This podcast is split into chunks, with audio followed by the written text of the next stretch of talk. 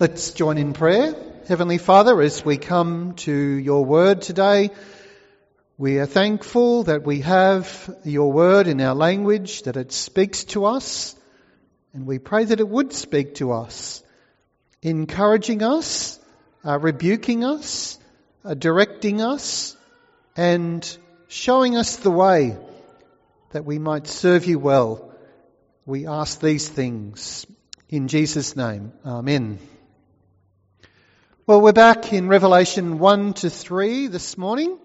Uh, we've been studying the seven messengers for the churches of Asia Minor given to the Apostle John by the risen Jesus. It's been a few weeks now since we last looked at chapter 3.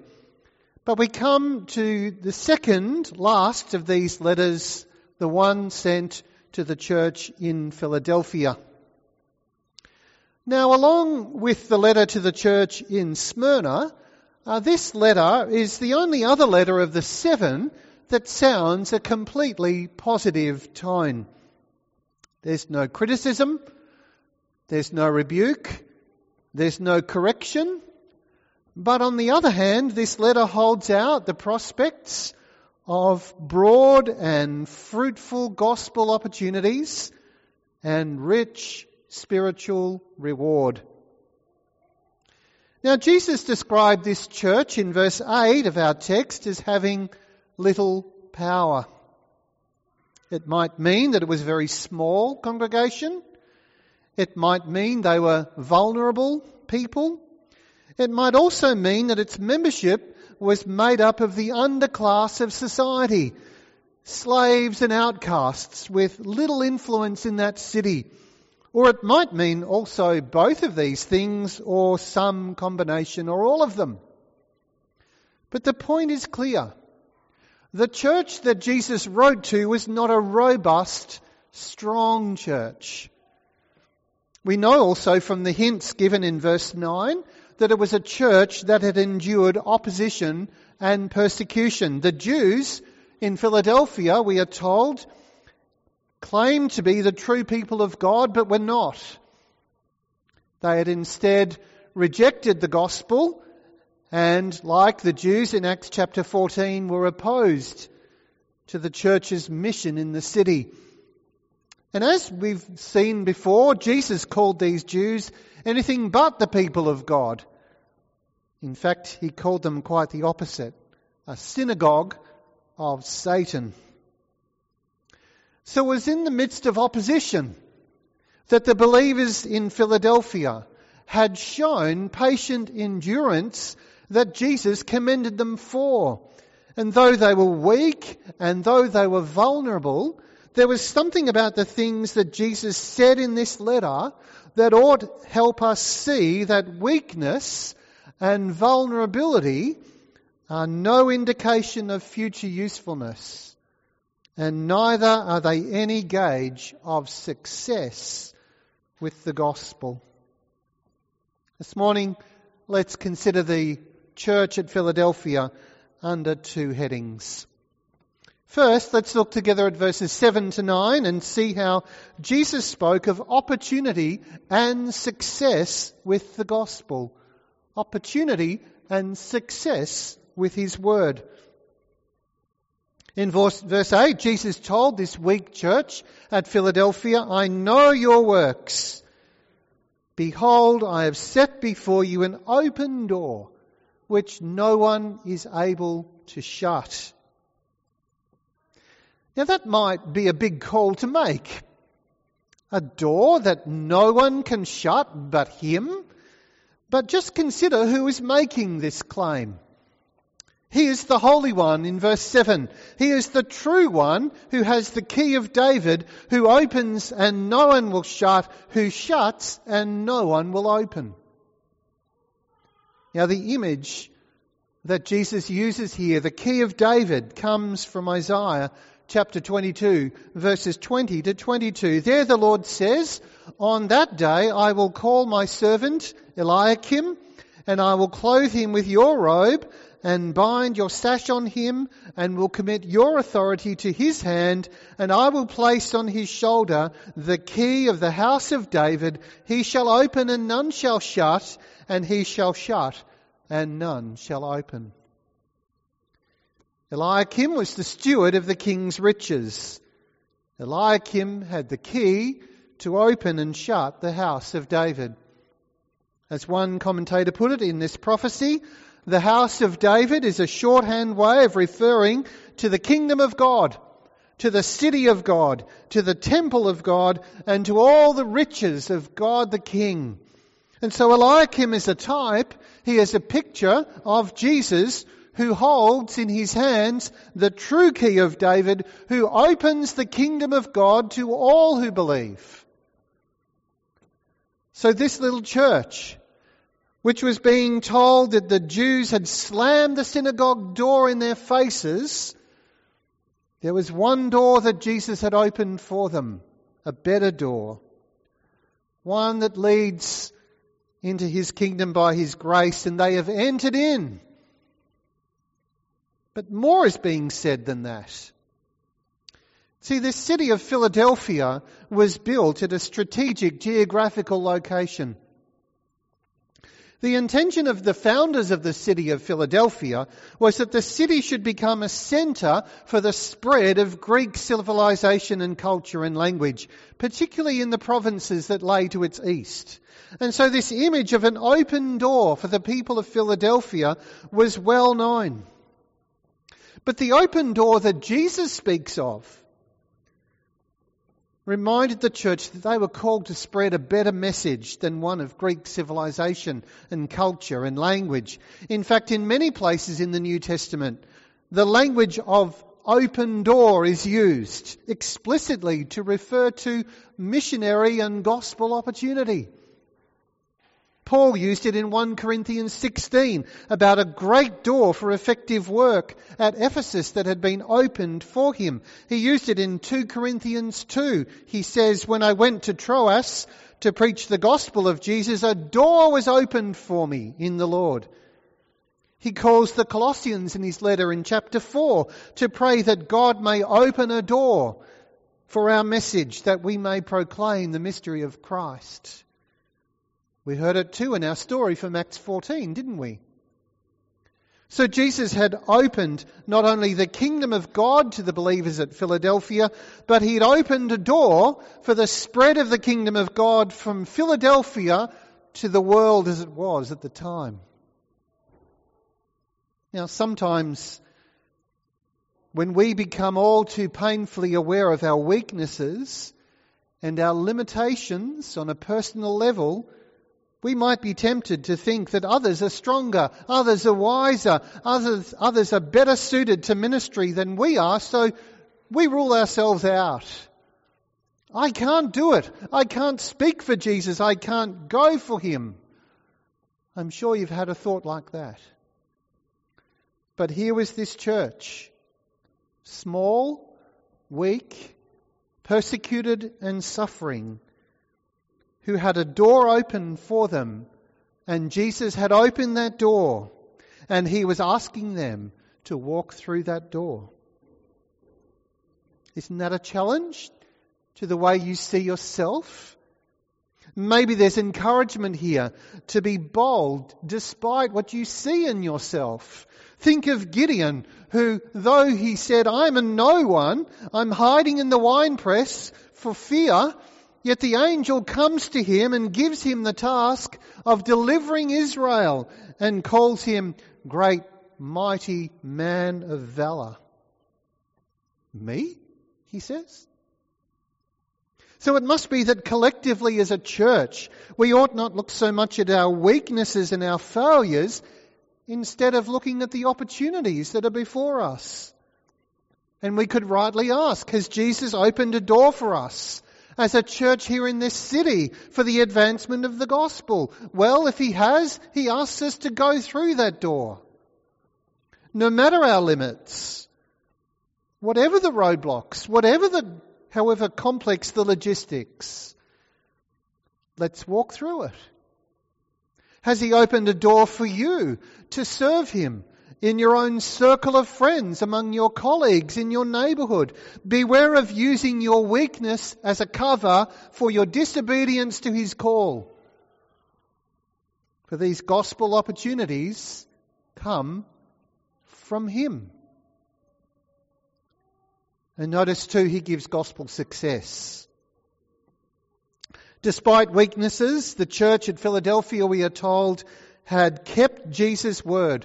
They had not denied his name. They had been faithful to the gospel. They stood their ground under the pressure in their context to accommodate to the culture and to adjust the message to the tastes and convictions of the day. So what will Jesus do for faithful churches who hold fast to his word? He will not only open doors, but he will give success Verse 9, he says, I will make those of the synagogue of Satan who say they are Jews and are not. Behold, I will make them come and bow before your feet, and they will learn that I have loved you. Again, there's a prophecy from Isaiah here. Chapter 60, verse 14. Isaiah pictures a time when all the nations will stream to Zion and its gates will never shut. Streaming through the open door of the kingdom will become, will come those who once hated and opposed the people of God. The sons of those who afflicted you, he writes, shall come bending low to you and all who you, who despised you shall bow down at your feet and they shall call you the city of the Lord, the Zion of the Holy One of Israel. So Jesus is telling this church at Philadelphia, if you go through this door that I've opened for you, those who hate you and those who oppose you will one day come to you in repentance and submission. They will see what they once denied and they will seek from you what they thought they already had, a place in the kingdom of God. So can you see this? That missionary opportunity and success are in the hands of the one who holds the key of David, who makes use of weak instruments and turns those who once hated the gospel into those who believe it. Think of Paul in that regard.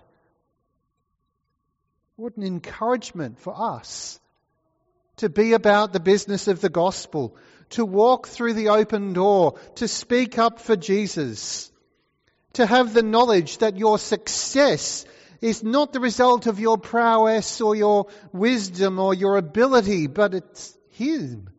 He holds the keys. He holds the keys for gospel success. And so we can go, and so we should go across the street and around the world, wherever He sends, wherever He opens doors, wherever the need is, and that, of course, is everywhere. Then, secondly, look at verses 10 to 13 and see how Jesus spoke of protection and reward in His service. This church at Philadelphia, as we have seen, kept Jesus' word and had not denied his name. And now in verse 10, we are told they kept his word with patient endurance. That is to say, they were not only theologically faithful, but they persevered through trial and suffering. And because of their endurance in obeying his word, Jesus made a series of promises to them about how he would protect them. For a start, he says, I, here I will keep you from the hour of trial that is coming on the whole world uh, to try those who dwell on the earth. Now, this hour of trial is a reference to the growing tribulation that has and will mark the experience of the church in the world in the whole period of time between the first and the second comings of Jesus. To be clear, just in case you're wondering, this is not a reference to a secret rapture of the church from a supposed great tribulation period still to take place.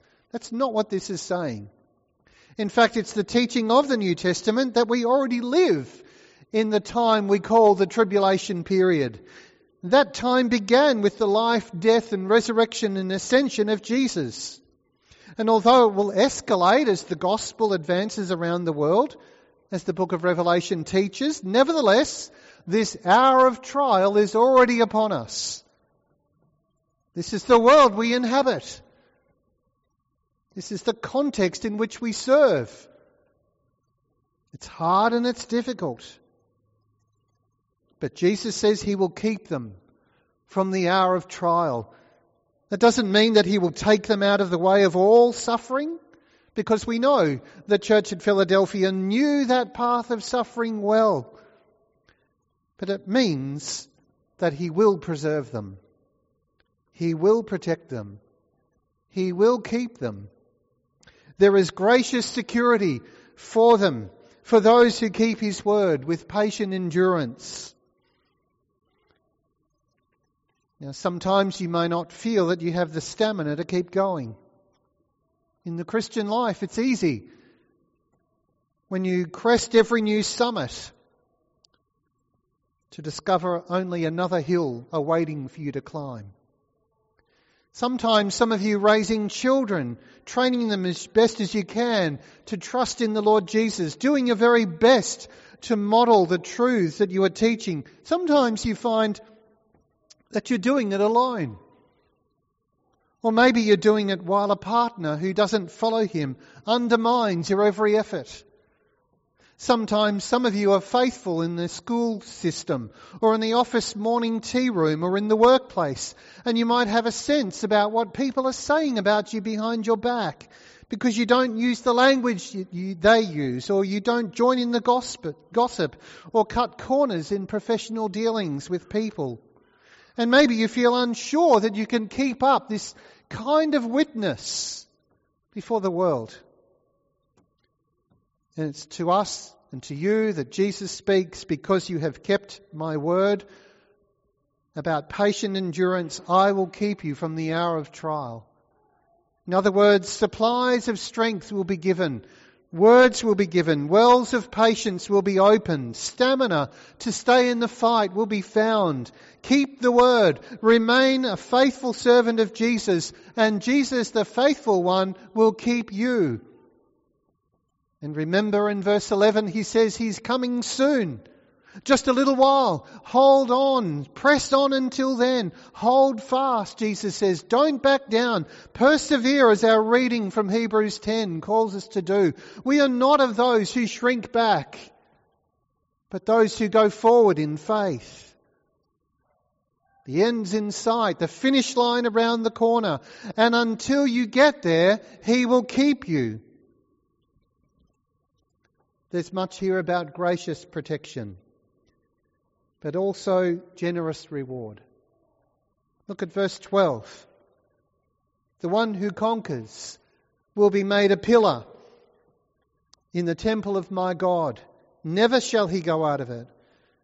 And I will write on, I will write on him the name of my God and the name of the city of my God, the New Jerusalem, which comes down from my God out of heaven and my own new name. now, these words of Jesus might be a bit hard to grasp because they're full of references and allusions that these believers knew that we don't. For a start, when Jesus says he will make faithful believers a pillar in the temple, we need to know was the custom in Philadelphia that when someone had done a great service to the city, a pillar would be erected in one of the city temples in his honour. A kind of monument with their name inscribed upon it to memorialise them. But this promise to the faithful people of God in our text is not that this monument in the Lord's temple will bear our names, they'll bear His name. We will become monuments to His praise and His glory. And notice too that Jesus says we will never go out of the temple that he is building. We have to know here that Philadelphia was built in a location where there was tremendous earthquake activity.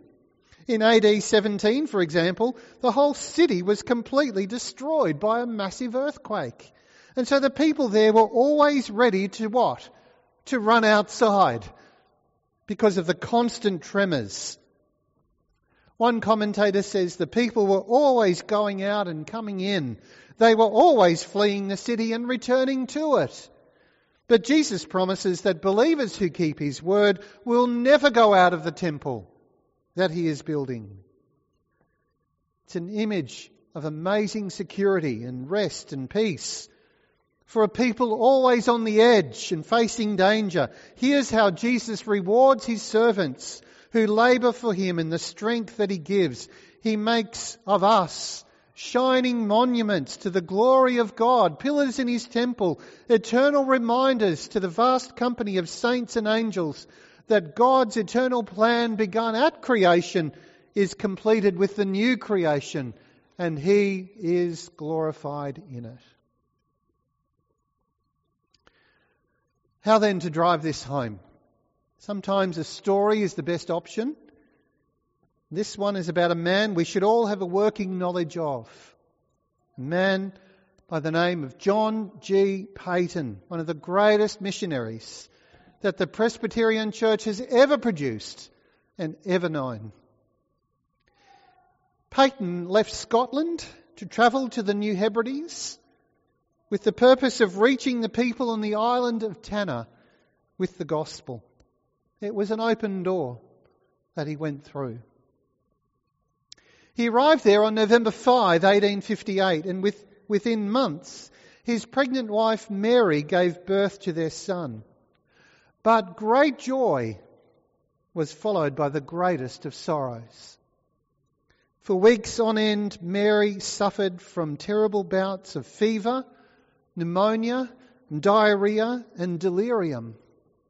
And then suddenly and tragically, she died. And weeks later, the baby died. Can you imagine? Can you imagine? After going through an open door like that, to be left alone on an island of cannibals, utterly bereft, overcome by grief, battling fever and weakness, digging the graves of your wife and your son. He later wrote this, stunned by that dreadful loss in entering upon this field of labour to which the Lord had himself so evidently led me, my reason seemed for a time almost to give way. The ever merciful Lord sustained me, and that spot became my sacred and much frequented shrine.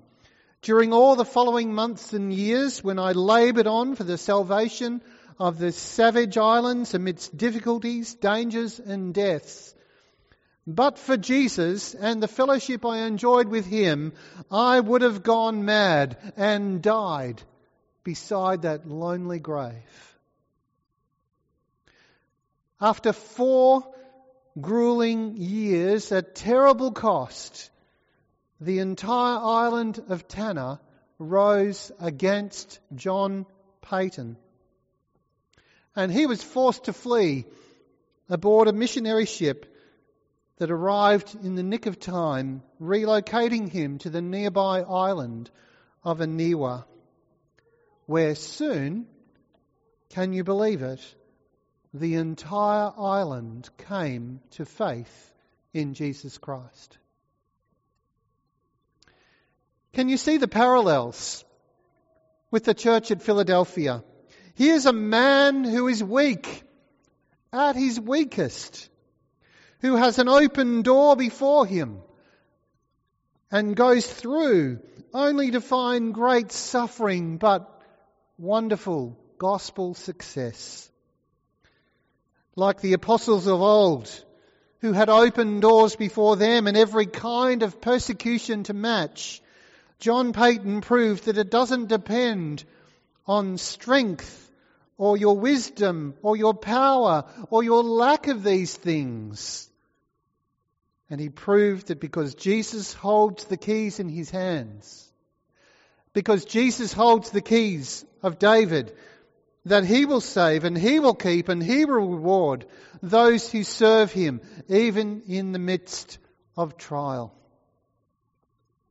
Do this, and you will be, like John Paton was and is, a pillar in God's temple, forever pointing to the wonder of His grace. For the grace that saves you from this world is the grace that will keep and carry you through it. Will you go through the open door that no one can shut except Jesus? Will you prove faithful? Let's pray that we would. By this grace that He gives. Let's pray. Our Father and our God, we thank you for the testimony of the church at Philadelphia. Small, vulnerable, but willing to serve, with an open door before them, facing all kinds of persecution, but obedient. We thank you too for the testimony of John G. Paton, who at his weakest point discovered that you are able to do far things far beyond what he ever expected.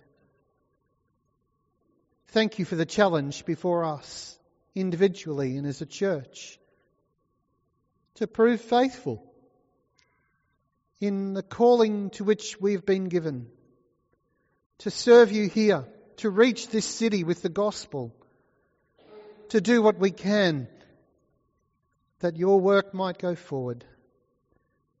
Thank you too for the grace that you give. Grace amazing. You promise to keep us and protect us.